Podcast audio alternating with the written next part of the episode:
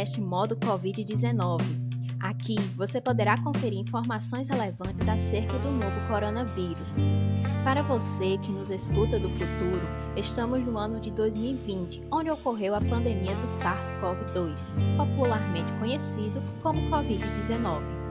Esse é um espaço reservado para profissionais e pesquisadores dos diferentes setores da sociedade compartilharem conosco um pouco sobre a relação do novo vírus com sua área de atuação.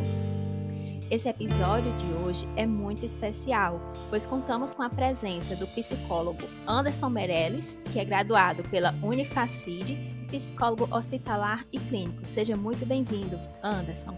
Olá, é um prazer estar participando aqui com vocês nesse momento que estamos vivendo, né? Esse momento atípico que está acontecendo no mundo, né? A pandemia. É sempre bom estar aqui para a gente estar tá esclarecendo, né? Informações, tirando dúvidas e sempre à disposição de vocês. E para completar aqui a nossa bancada de hoje, nós temos a presença também de Fernanda Lima. Ela é acadêmica de psicologia pela Universidade Federal do Delta do Parnaíba, diretora de psicologia do projeto assistencial do Sertão, extensionista do LICLIF e membro do núcleo de pesquisa Psique. Seja muito bem-vinda, Fernanda. Obrigada, Ana. É um prazer estar aqui com vocês hoje compartilhando um pouco do meu conhecimento sobre a presente temática, que a gente vai estar tratando não somente do suicídio, né, mas do contexto em que ele se apresenta devido à pandemia. É muito gratificante poder contar com a presença do ilustre psicólogo Anderson, alguém que admiro demais. E os nossos ilustres convidados, como já bem apresentados e deram um pouquinho aí do gostinho do que vamos falar hoje, que será sobre saúde mental, né? Tão falado Setembro Amarelo. Acho que você, ouvinte, já deve com certeza ter ouvido ou visto em algum lugar pessoas falando sobre alguma importância do Setembro Amarelo. Mas sabemos também que nem todo mundo entende realmente o que é Setembro Amarelo. E Anderson, queria que você nos explicasse de onde surgiu esse termo, qual a importância dele. É o seguinte, muita gente pensa que é, a campanha, né, Setembro Amarelo, começou de 2015 para cá, mas não. A campanha Setembro Amarelo tem um histórico bem antes, né, de todo esse movimento, de toda essa mobilização de nós profissionais da saúde mental, estudantes, né, de psicologia como como a Fernanda e até mesmo é, pessoas de outras profissões é, Ana Rafaela, que abraçam também, certo? É uma corrente da vida. Então, é um movimento que teve início em 1994, certo? Quando um jovem chamado Mike, de apenas 17 anos, cometeu suicídio a bordo do seu automóvel, que ele restaurou e pintou de amarelo. Esse jovem, ele era considerado pelas pessoas próximas, pelos pais, amigos, como uma pessoa era muito caridosa, certo? E que tinha habilidades mecânicas. Uma pessoa, é, entre aspas, relativamente de bem com a vida, que não tinha nenhum problema, tá certo? Ou que às vezes as pessoas acham que a pessoa não tem problema na vida, que é a vida perfeita, certo? E aí os sinais de depressão que ele é, que já estavam instalados nele estavam escondidos e as pessoas não viram, certo? É, no dia do velório do Mike, os amigos dele distribuíram 500 cartões e 500 fitas com a seguinte mensagem: Se você precisar, peça ajuda. E essas fitas, esses cartões, né, após o velório, o enterro dele, se espalharam pela cidade, etc., chamando a atenção das pessoas.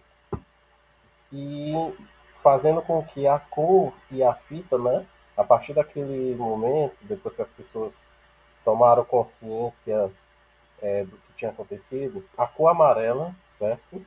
E a fita, essa fita que às vezes a gente usa no nosso dia a dia, certo? Que representa o símbolo da prevenção do suicídio, se tornou o símbolo né, desse movimento e de programas que incentivam pessoas com ideações suicidas a buscarem ajuda, certo? E aí, assim, em 2003, o mês de setembro e o décimo dia do mês de setembro foram escolhidos pela Organização Mundial da Saúde como o Dia Mundial de Prevenção ao Suicídio.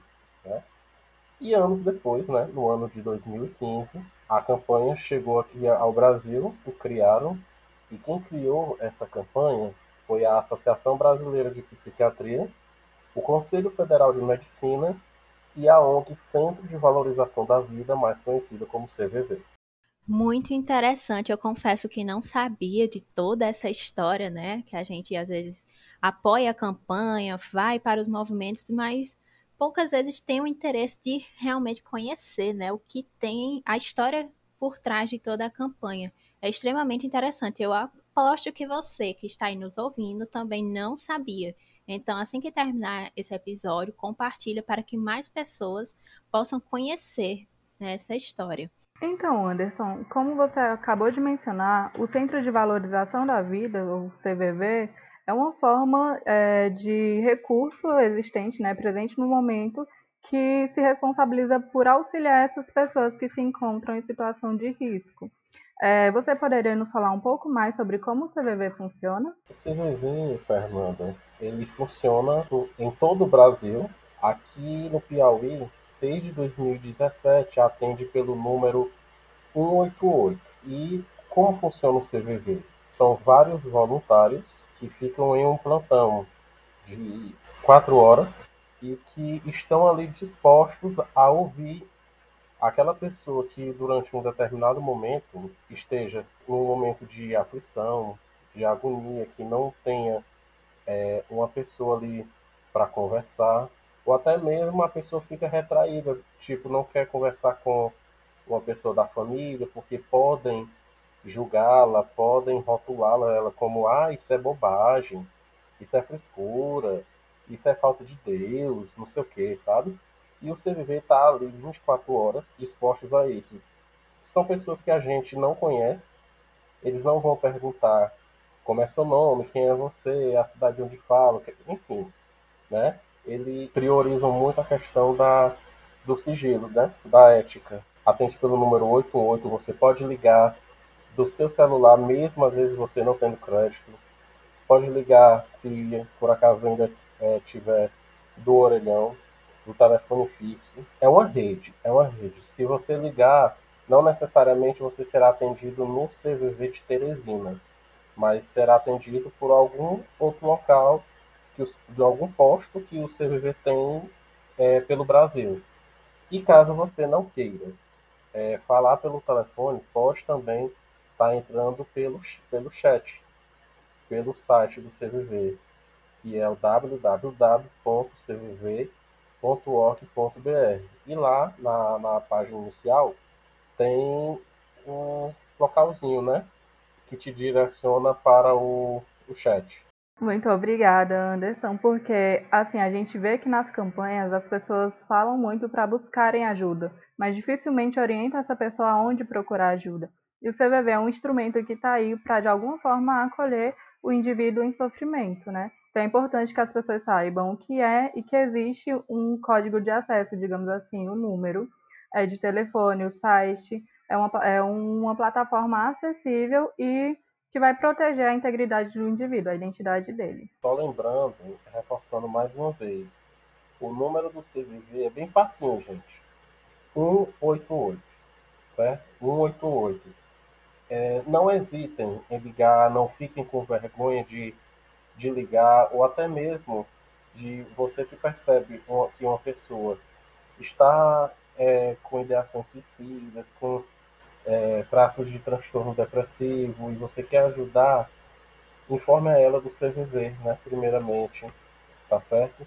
É, não hesite em procurar ajuda, é o que eu sempre falo. E como a campanha Setembro Amarelo é o, é o slogan da campanha, falar é a melhor solução. Então, falem, gente. Não deixem, não guardem para vocês, viu? E já pegando esse gancho, né, de falar, eu confesso que muitas vezes eu tento colocar para fora, né, uma coisa assim que me incomoda, não consigo guardar para mim, nem que seja escrevendo para mim mesma, né? Então eu sempre tento falar, expor.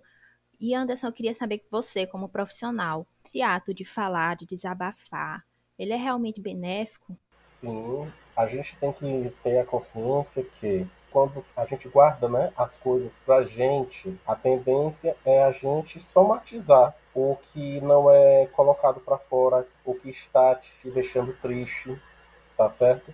A gente mesmo pode até perceber, né? É que às vezes a gente tem um receio de procurar um amigo, né? Nem que, nem que seja assim, para a gente é, pedir pelo menos assim, cinco reais para ele, a gente fica intimidado, né? Tipo, meu Deus, o fulano vai pensar que eu não tenho. Por que eu estou pedindo cinco reais, né?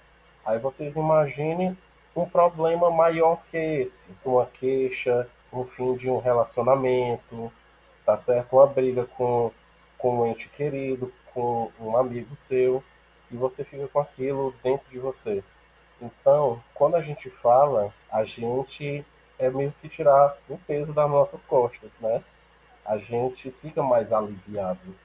Então, a importância de falar é isso, né? A gente está falando sempre dos nossos problemas para não deixar que nada se instale, né? Na gente e que isso não vire uma bola de neve, levando às vezes a acontecer coisas né, desagradáveis. Dando continuidade, né, à sua fala, Anderson, é importante também ressaltar que diante da escuta qualificada, é, o que as pessoas muitas vezes confundem, né, o simples ato de falar, como conversar com um amigo, com um familiar, de iniciar um processo terapêutico, que é acompanhado de um profissional. E a diferença nisso vai, vai estar também no manejo de quem está ali escutando e auxiliando esse paciente, né, esse indivíduo em sofrimento. E, aproveitando, eu gostaria de te fazer uma pergunta é, dentro desse contexto. Porque, assim, é importante ressaltar que, além da fala, é necessário tentar identificar alguns sinais que o próximo necessita de ajuda. E trazendo um pouco mais para esse fato exclusivo de vivenciar uma pandemia, quais são as maiores dificuldades encontradas pelos pacientes? Você saberia me dizer é, quais são as queixas, os, os, sintomas que eles manifestaram é, durante esse período? Durante essa pandemia que estamos praticamente vivenciando desde março desse ano, tem, eu tenho visto muito as pessoas é, se queixando por conta do isolamento. O isolamento que pegou você assim de surpresa, pegou todos nós de surpresa. Temos que ficar é, distantes. E pessoas que são acostumadas, principalmente os idosos, que são acostumados domingo estar tá reunido com a família, jovens, né, que às vezes têm o costume de sair com os amigos, é, de ir pro shopping, tomar uma cerveja, é, jogar um futebol, as meninas se encontrarem, etc, né, é, ambos, né, saírem assim com seus respectivos cônjuges, né, e de repente a gente recebe a informação que vão ter distanciamento. Primeiro causa um, um, é um impacto, né, um susto muito grande. Pessoas que são acostumadas a está vendo né, em público e etc., vem aquela questão da ansiedade, de saber, meu Deus, e agora? O que, que vai acontecer? Minha saída com meus amigos acabou, o meu jantar com meus pais no dia de domingo está é, tá suspenso, acabou, quando vai voltar? O medo do futuro. Né? Muitos relatam o medo do futuro, né? o medo da morte também, por conta do, do vírus, que é uma, uma doença misteriosa também. E pessoas que já têm né, um quadro de transtornos depressivos, esses transtornos infelizmente podem aumentar. Tá aí a importância de a gente usar as redes sociais ao nosso favor, tá fazendo videochamadas com nossos pais, avós, os irmãos, com os nossos amigos e principalmente a questão de você criar uma rotina durante esse período, que é muito importante. E eu gostaria de aproveitar o momento, é, já que você falou sobre redes sociais, né? E o quão o isolamento social redirecionou esse público, né, as pessoas para dentro do mundo virtual. E na sua opinião, houve um, um, aumento na busca por atendimentos? Porque a gente sabe que estão ocorrendo de formas online, né? Alguns lugares já voltaram a atender presencialmente, outros não. Mas você acredita que devido à pandemia as pessoas passaram a buscar mais um, uma ajuda profissional? No caso, voltaram para o psicólogo. Sim, é, aconteceu disso aí porque até falo por mim mesmo, como profissional. De repente, uma semana antes de tudo parar, eu estava atendendo normal. De repente, parou tudo, né? E aí a opção ficou como? Da gente usar né, a internet ao nosso favor. Mas é bom ressaltar também, Fernanda, que essa questão do atendimento online ela já existia antes da pandemia. Né? O Conselho Federal já nos permitia fazer esses atendimentos, mas aumentou muito, muito mesmo. Certo? E mesmo também, algumas pessoas eu já voltei a atender presencial é, em dias reduzidos também, e horários também. Creio que isso é, vai ser algo assim por muito tempo. Anderson, e só aproveitando quando eu falei de redes sociais, eu fiz uma pergunta, mas não deixei bem ressaltado que era uma pergunta. Na tua percepção de profissional, você acha que as redes sociais servem de gatilho para uma ideação suicida, por exemplo? As pessoas que vivem mais nesse mundo virtual tendem a ser mais propensas? Você acha que existe alguma relação? É, as pessoas que já vivem inseridas demais nesse mundo né, de rede social, principalmente as pessoas que às vezes estão é, isoladas e etc., que não têm aquele acompanhamento, que não tem alguém que possa guiar, né? Como a gente falou no início, tá vendo os sinais. As redes sociais, às vezes pode sim ser um gatilho, nem sempre, mas pode ser. Por isso o importante é a gente estar tá sempre buscando estar não apenas numa, nessa atividade de estar na internet, no Instagram, no WhatsApp, no YouTube, não.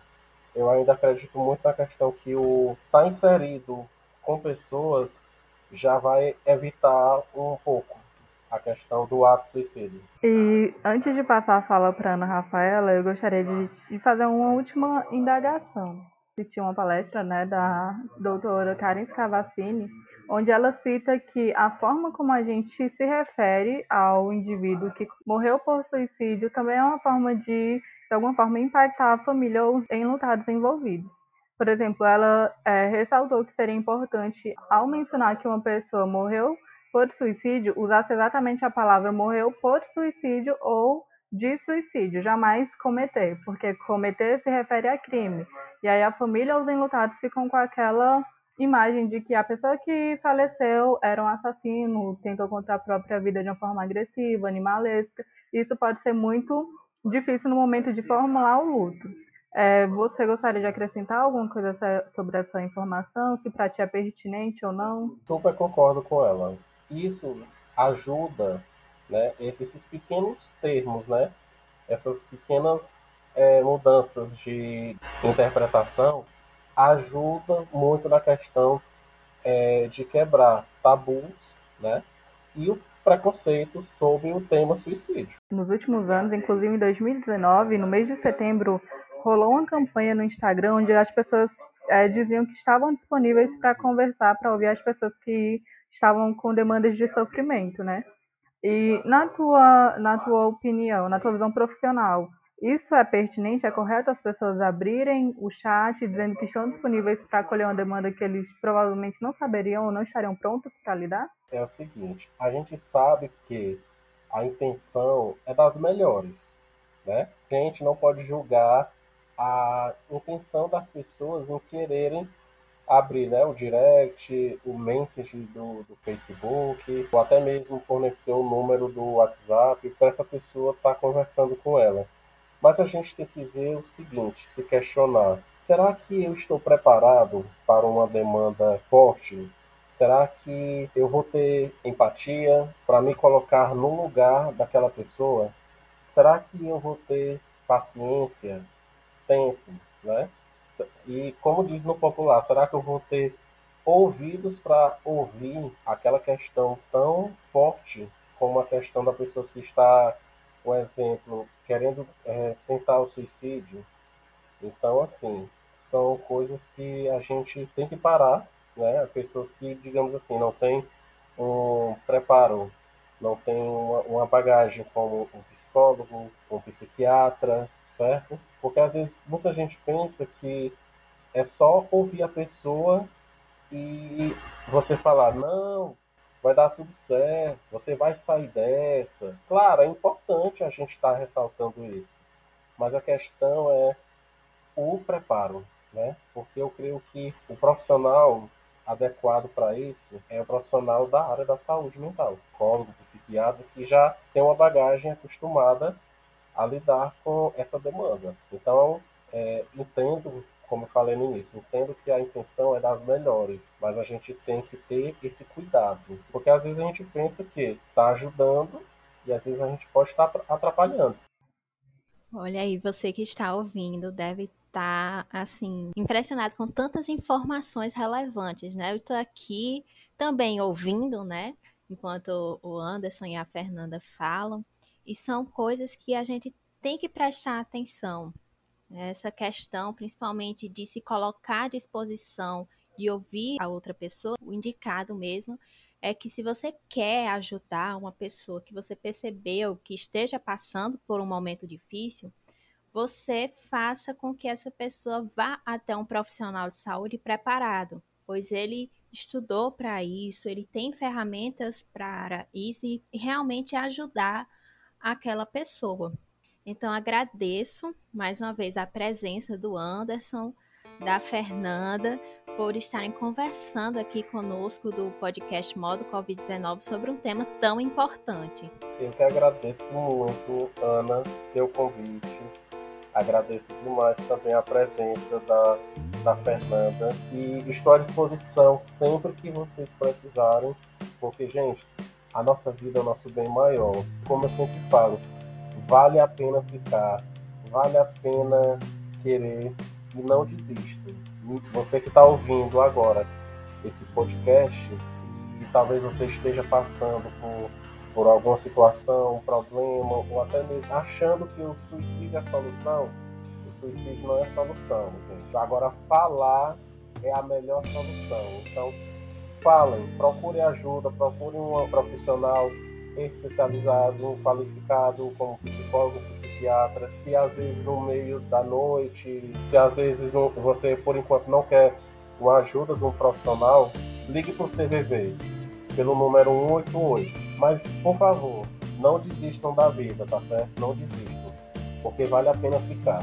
Obrigado, gente. É, e só para finalizar aqui a minha participação, eu gostaria de ressaltar que há coisas que nós, como amigos ou como seres humanos mesmo, também podemos fazer para ajudar quem estiver necessitando.